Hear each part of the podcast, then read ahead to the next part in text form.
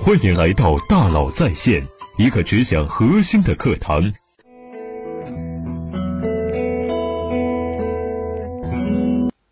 你好，欢迎来到大佬在线。二零二零年五月二十七日，加拿大法院裁定，华为高管任正非之女孟晚舟，因为符合引渡的双重犯罪的标准，无法获释，引渡程序将继续。关于孟晚舟未能无罪释放，华为回应：我们对不列颠哥伦比亚省高等法院的判决表示失望。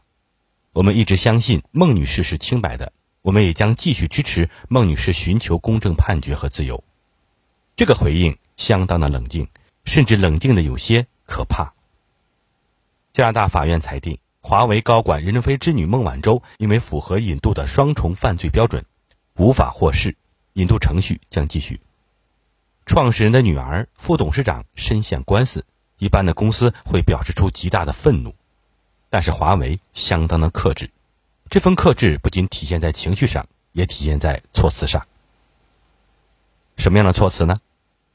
回到这份回应，同样的失望。一般人不管怎么样冷静，不管怎么克制，对于创始人的女儿、副董事长，都会表示出无法掩藏的一体性和主动性。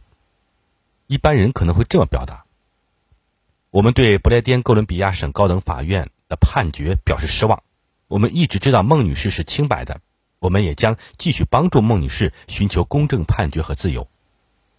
仔细比较一下两份回应，华为的回应用了两个非常重要的措辞，这两个措辞在这里的用法呢，值得很多公司公关部去学习。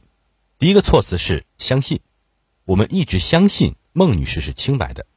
相信这个词是在不知情的语境下才会用的措辞。有人问你，你的朋友昨晚有没有偷东西？你说我不知道，但是以我对他的了解，我相信他没有。对信息不知情，但是对人格信任，所以相信。但是如果昨晚你们一直在一起喝酒、唱歌、叙旧，有人问你，你的朋友昨晚有没有偷东西？你会说我知道他没有偷东西，因为我们一直在一起，除非他有分身术。这个时候你不会说我相信，而华为在回应中用了“相信”这个词。我们一直相信孟女士是清白的，而不是我们一直知道孟女士是清白的。这样的措辞呢，让华为和孟晚舟之间保持了距离，避免了一体性。如果孟晚舟最后无罪释放，华为可以说孟晚舟担得起这份信任，感谢司法，感谢正义。但是如果万一最后实锤判决有罪，华为可以说我信错了。而事实的知道到情感的相信之间的这段距离，可以保护华为。当然，不会有这个万一。但即便没有，公关的责任依然是避免这个万一带来的公司风险。第二个措辞是支持，我们也将继续支持孟女士寻求公正判决和自由。支持这个词是对主体性的确定。只有一件事的主体是别人的时候，只有一件事的主体是别人的时候，你才会用支持这个词。一个朋友问你：“你支不支持我追求自己的幸福？”你大概率会这样回答：“支持，当然支持。为什么不支持呢？”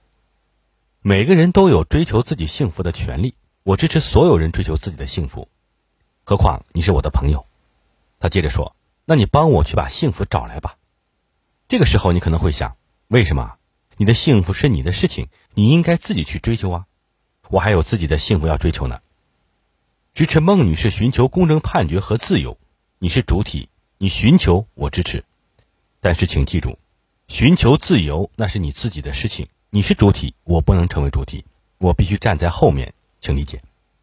这样的措辞确定了事件的主体在孟晚舟身上，而不是在华为身上。